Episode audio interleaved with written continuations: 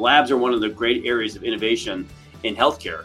And so, how do we create a regulatory environment that promotes uh, that promotes innovation and ensures that it's actually sustainable through reimbursement, but also, most importantly, safe for Americans?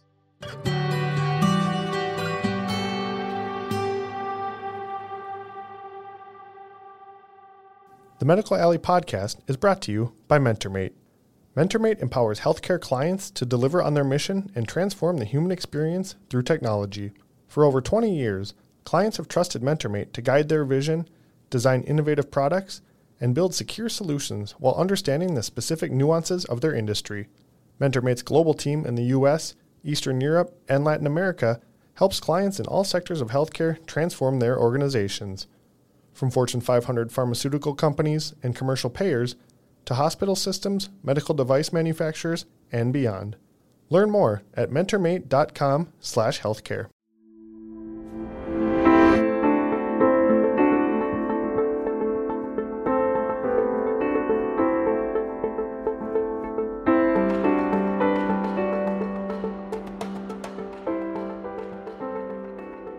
Good morning, good afternoon, and good evening to everyone out there in Medical Alley. Thank you for joining us on another episode of the Medical Alley podcast. I'm very excited today that we're to be joined again by Dr. Bill Morice, who is the CEO of Mayo Clinic Laboratories. And we're to talk about a, a topic that is near and dear to my heart, namely public policy and its relation to laboratory medicine, laboratory diagnostics, and some of the things that are happening out in the world today. So, Dr. Morice, thank you so much for joining us again. Well, Frank, thank you for having me on again. Yeah, right on. Well, the you know place I want to start is kind of just set the stage a little bit. Uh, we know that diagnostics and laboratory medicine was fundamental to getting through, or however we've got through uh, the pandemic. I'm curious, could you talk about from from your position, from your experience, what surprised you the most about how the laboratory diagnostic community responded to the COVID nineteen pandemic? I guess what uh, in well in retrospect, um, what surprised me the most really was our ability to to really just respond as quickly as we did, right? Um, as as a country, uh, in response to what was an unprecedented situation in terms of one day a test doesn't exist, the next day you have President Trump out there saying every American that needs a test is going to get a test, and you know it was just you know the labs are, are, tend to be a pretty heavily regulated area of medicine. Mm-hmm. In fact, one of the more heavily regulated. There's a and there's of course the manufacturers of the tests as well as the labs that run the tests, like Mayo Clinic Labs and our lab medicine and pathology department. And it took such a union of forces uh, to come together to respond as we did. And I, you know, looking back, that we were able to to forge those relationships so quickly and then act cohesively really is. I mean, and it felt slow. And I know there was tests. There were times when the test availability was really through really most of 2020, it was tough, but it still in all, um, the the ability of of really the labs, the manufacturers, and I would say the federal government, both yeah. in terms of reimbursement policy as well as regulatory policy, and in, and the FDA. That that's really was pretty astounding, you know, um, and and looking back on it. Yeah, indeed, and it it is amazing to think back that I can remember in 2020 that did it felt slow, but in hindsight, it it was as they as the project was described, it was warp speed. How fast the entire community responded, rallied around the issue. Are there lessons that we've learned out of that that you see continuing to influence what we're doing in the diagnostic space? Yeah, I think there's there are some. Uh, hopefully, we will. I mean, one of the things we have to really watch out for, all of us, and myself included, is just uh, you know the COVID fatigue factor of really uh wanting to move on, you know, and I, we can't lose those lessons because they were very, they're, it's hard earned, right? And we don't want to let that, that go fallow. So um, I think there's a couple. I, I think number one, the regulatory environment really and the policy environment is really geared towards protecting uh, protecting Americans, which is and Minnesotans and anyone who's listening, and that's great. But there, you know, can we strike a, a good balance that allows for innovation and more kind of more speed of getting things out to market as well as keeping people safe. I think that's mm-hmm. something there's lessons learned there that there's probably a balance to be struck, and it can be struck much more uh, readily if we work uh, more closely across different domains in both the public and private sector. the other was that you know we stood up testing rapidly, um, as we talked about, um, but it wasn't as, as, it wasn't rapid for everybody. And I go back to one of sort of the seminal moments for me early in the pandemic. We had, uh, as we were one of the first labs in the country to have high throughput testing in collaboration with Roche, who had the first high throughput EUA platform. Um, there was an article in the Star Tribune, and I was in my office uh, late at night, or you know, yeah, it was late at night, and uh, kind of just catching up on things and kind of catching up on my email. And uh, I had an email from uh, a representative from one of the tribal nations here in the state of Minnesota, you know, just saying, I saw you have testing. Um, can you please get testing to us? We have a lot of our, our in our community are at risk because they have health conditions. They also tend to live in communal settings, you know, um, multifamily dwellings. And immediately we looked to respond and it was very difficult because the infrastructure just was not in place to get testing out there easily and i think the other lesson learned here is that we really had to be investing in infrastructure that reaches everyone who needs access to diagnostics which is everybody. And i think to really be mindful about that as we come out of this uh, is, is really important. Oh yeah that very well said. And i, I just i want to echo that for our listeners. You know, many years ago now, uh, Medical Alley worked on a project with the uh, therapeutic device industry around regulatory science, where we had realized product approvals were slowing down as technology advanced, and that was impacting public health. And it took the FDA, CMS, and the device industry working together to figure out new ways to prove safety and efficacy, because that's paramount but also speed up getting those products to market and benefiting patients. What you just said about infrastructure, I think might be that that next project, that next realm we all have to work on that we may be able to develop amazing technologies, but if we can't get them to the people that have the need, which often is related to public health infrastructure, we risk repeating the mistakes we had in the last couple of years. So I, I really appreciate you bringing up the tribal nation challenges there. Yeah, well, it stuck with me, that's for sure.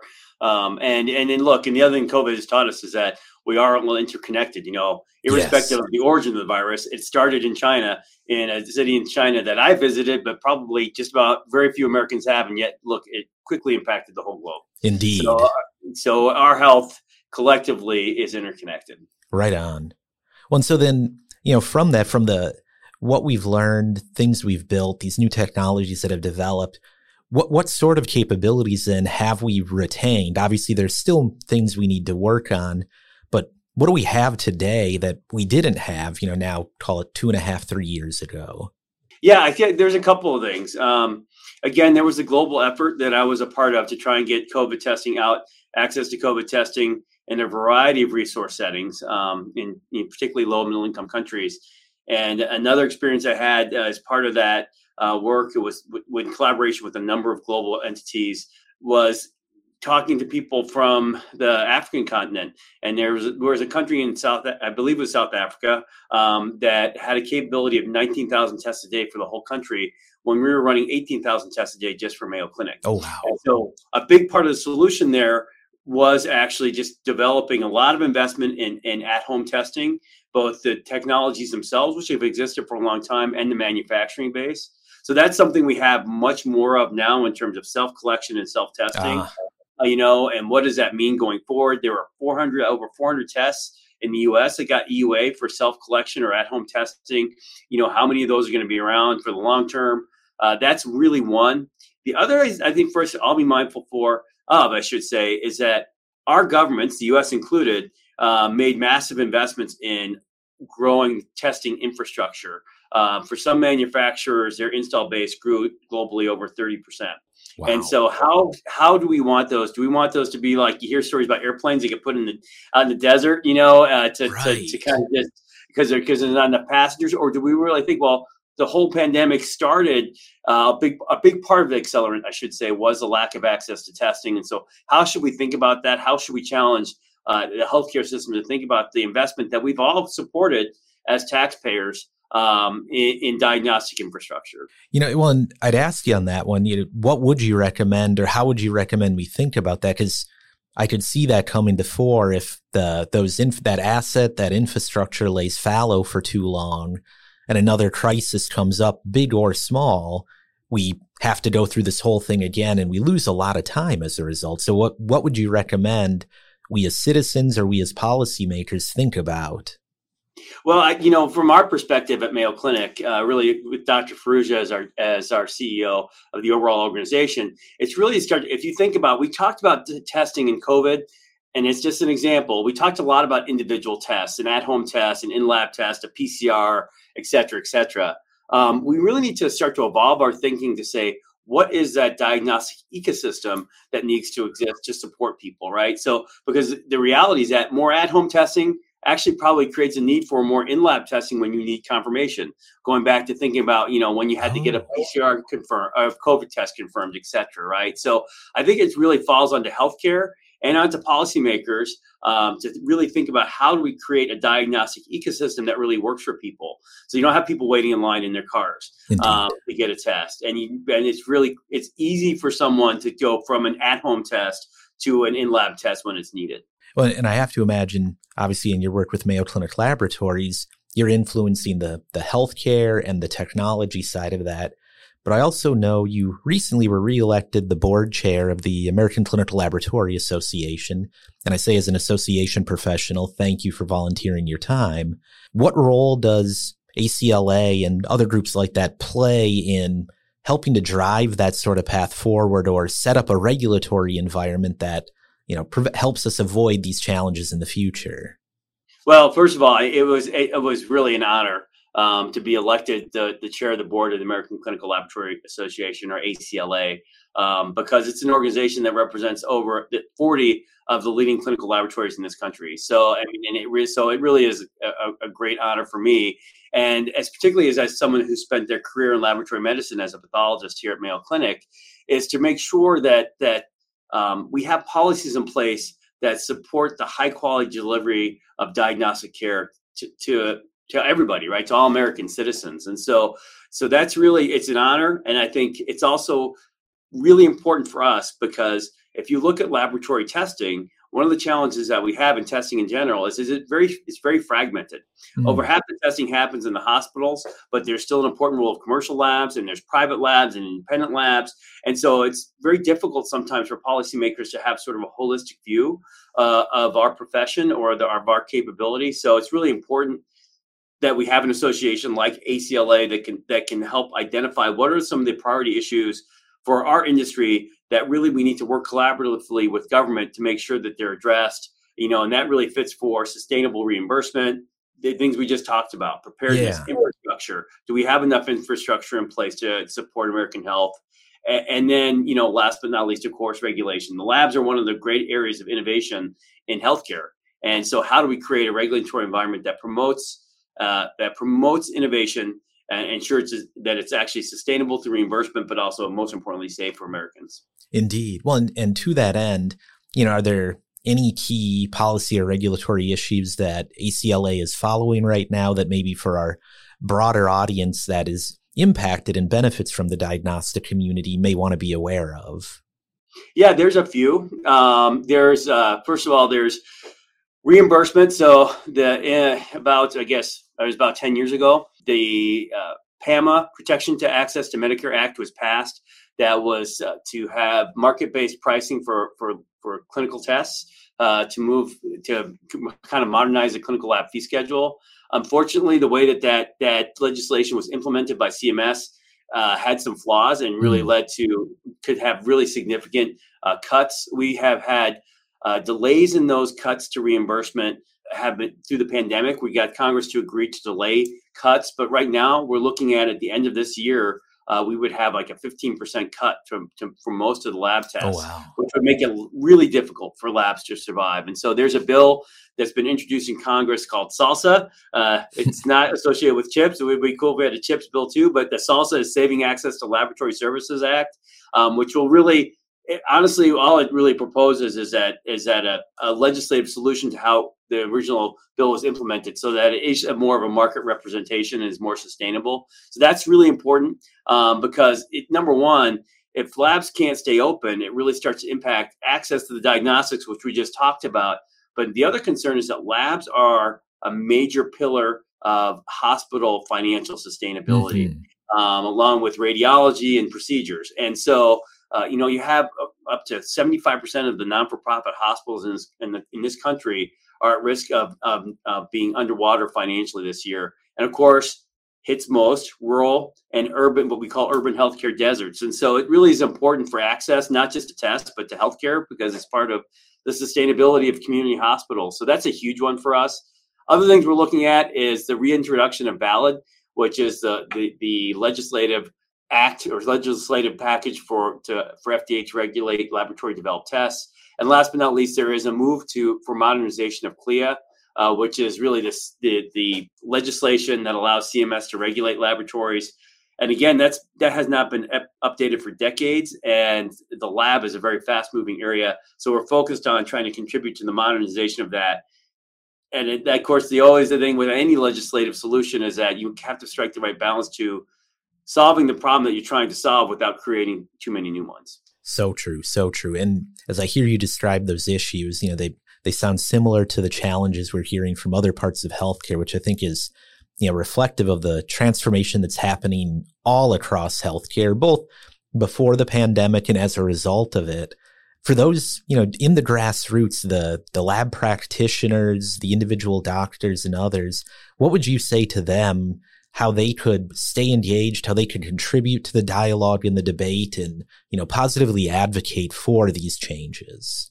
Well, I think it is. It's it really is a, a, matter of number one, staying engaged. To your point, and number two, to really do so through through groups like ACLA or or CAP or other professional associations, because uh, that gives us a, amplifies our voice. Again, you know, this kind of situation where you have lots of a lot of, of uh, fragmentation makes it difficult sometimes for any single voice to, to be heard.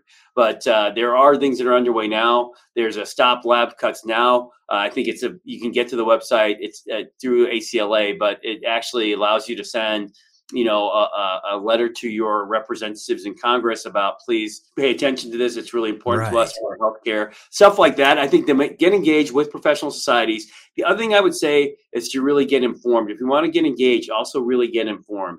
Um, there was, uh, you know, even last year with the FDA, with the VALID Act, which I suggested, or excuse me, referred to, there was probably a lot of nuance there that was actually helpful to labs. It could provide some some clarity going forward, so that so that we don't have, as you know, regulation is another one that's a bit of you have to strike the right balance because right. too much, of course, dampens innovation. But not enough also dampens innovation because then people who want to invest in innovation just don't have a clear path to market. Right. So so you just be informed on, on what's out there and understand uh, the positions and then get engaged uh, and be vocal. Right on. And, and thank you for saying that. And I'll add one more for our listeners, which is to say also be understanding of our legislators that they are by nature generalists and all of us are specialists in our respective fields. And so finding a way to translate that, that deep knowledge that you need to craft good regulation, good reimbursement policy for an audience that right has to cover these issues and a million and one others. It's a great skill but it's great importance to all of us to make sure there is good policy and that we can have good public health. Yeah no i'm glad you brought that up too. I mean again you have to these people and their staffers um, that are serving us through participation in government they're dealing with uh, with a panoply of issues, right? And and labs can get very complicated very quickly. So spend some time to really distill down your messages into into something that's concise and understandable it, is really important. And I think there are tools out there, uh, you know, that you can use to help you do that. Indeed.